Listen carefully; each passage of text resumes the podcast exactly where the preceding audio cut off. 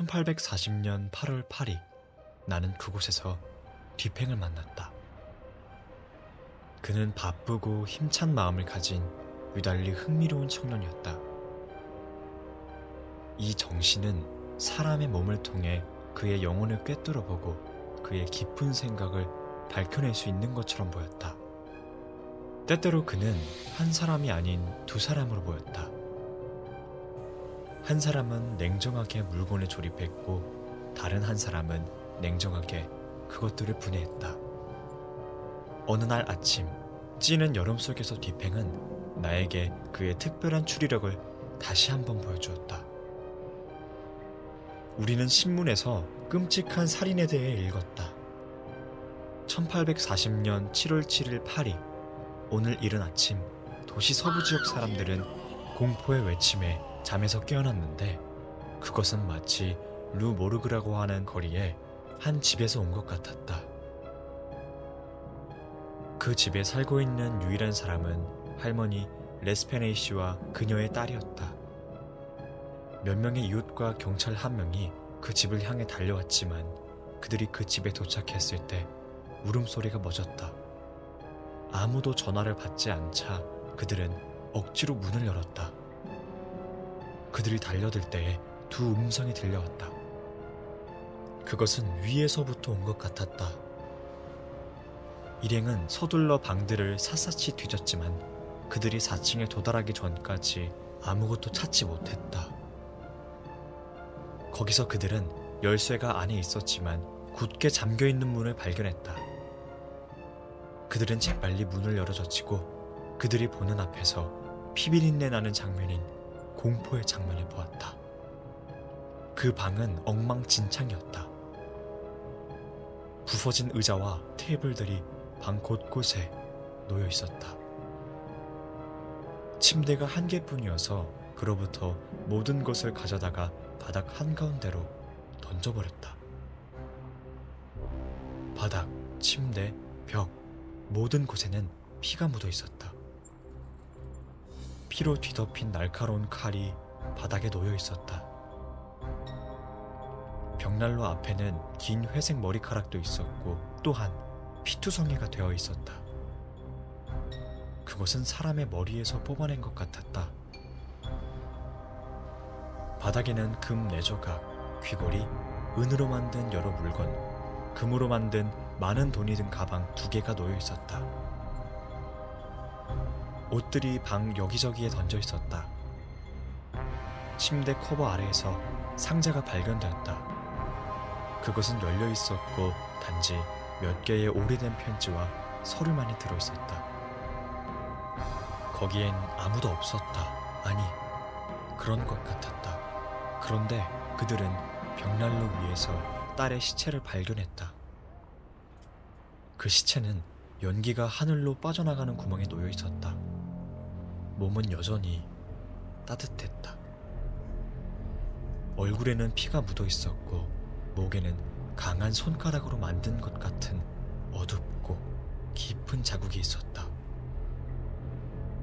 이 흔적들은 그 딸이 어떻게 죽었는지 확실히 보여준다. 일행은 집 구석구석을 수색한 후 더 이상 아무것도 발견하지 못한 채 밖으로 나갔다. 건물 뒤에서 그들은 노파의 시체를 발견했다. 그녀의 목이 거의 잘려 있었고 그들이 그녀를 들어올리려 하자 그녀의 머리는 떨어져 나갔다. 다음 날 그 신문은 이 새로운 사실들을 독자들에게 제공했다. 루 모르그가의 살인자들 파리 1840년 7월 8일 경찰은 많은 사람들과 루 모르그에 있는 오래된 집에서 일어난 끔찍한 살인에 대해 이야기했지만 살인자들이 누구였는지에 대한 질문에 대답할 수 있는 것은 아무것도 없었다. 세탁 부인 파울린 두브루크는 죽은 두 여자를 3년 이상 알고 지냈으며 그 기간 동안 그들의 옷을 빨았고 노부인과 그녀의 딸은 서로 몹시 사랑하는 것 같았다고 말한다. 그들은 항상 그녀에게 돈을 잘 주었다고 한다. 그녀는 그들의 돈이 어디서 왔는지 몰랐다고 말했다. 그녀는 그 집에서 아무도 만난 적이 없었다. 4층에는 오직 두 여성만이 살았던 것이다. 가게 주인인 피에르 모로는 레스페네의 부인이 그의 가게에서 거의 4년 동안 음식을 샀다고 말한다. 그녀는 그 집을 소유하고 6년 이상 그 집에서 살았다고 한다. 사람들은 그들이 돈이 있었다고 말했다. 그는 그 노부인과 그녀의 딸, 그리고 아마 8번에서 10번 정도 들어갔던 의사 외에는 아무도 문 안으로 들어가는 것을 보지 못했다고 했다. 다른 많은 사람들과 이웃들도 같은 말을 했다. 아무도 그 집에 들어가지 않았고 레스페네의 부인과 그녀의 딸은 자주 보이지 않았다고 한다. 은행가인 줄주 미그노우는 레스페네의 부인이 8년 전부터 그의 은행에 돈을 넣었다고 말한다. 그녀는 죽기 3일 전 그마로 많은 돈을 은행에서 꺼냈고 은행에서 온 한 남자가 그녀를 위해 그것을 그녀의 집으로 가지고 갔다고 했다. 경찰인 이시돌의 무셋은 집에 처음 들어온 사람들과 함께 있었다고 말한다. 그가 계단을 오르는 동안 그는 두 개의 목소리를 들었다고 했다. 하나는 낮고 부드러운 목소리의 프랑스어로 오 하나님이라고 말했다고 했다. 또 하나는 딱딱하고 높고 그리고 매우 이상한 목소리였으며 프랑스인이 아닌 누군가의 목소리, 즉 외국인의 목소리를 들었다고 했다. 아마도 스페인어일 것이라고 한다. 그것은 여성의 목소리가 아니었고 그는 그 말이 무슨 뜻인지 이해할 수 없었다고 했다. 스페인 사람이고 루 모르게에 살고 있는 알폰소 가르시아는 집에 들어갔지만 계단을 올라가지 않았다고 말했다. 그는 불안해했고 그가 아플까봐 두려워했다. 그는 그 목소리를 들었다. 그는 그 높은 목소리가 프랑스인의 목소리가 아니라고 믿는다. 아마도 영어였을 것이라고 하지만 그는 영어를 이해하지 못하기 때문에 확신하지 못한다. 또 다른 외국인인 영국인 윌리엄 버드는 그가 그 집에 들어온 사람들 중 한 명이라고 말한다. 그는 파리에서 2년 동안 살았다. 그는 그 목소리를 들었다. 그는 프랑스어로 오 하나님 이라고 말하는 것을 들었기 때문에 그 낮은 목소리가 프랑스인의 목소리였을 거라고 확신했다. 높은 목소리는 매우 컸다고 말했다. 그는 그것이 영국인의 목소리나 프랑스인의 목소리가 아니라고 확신했다.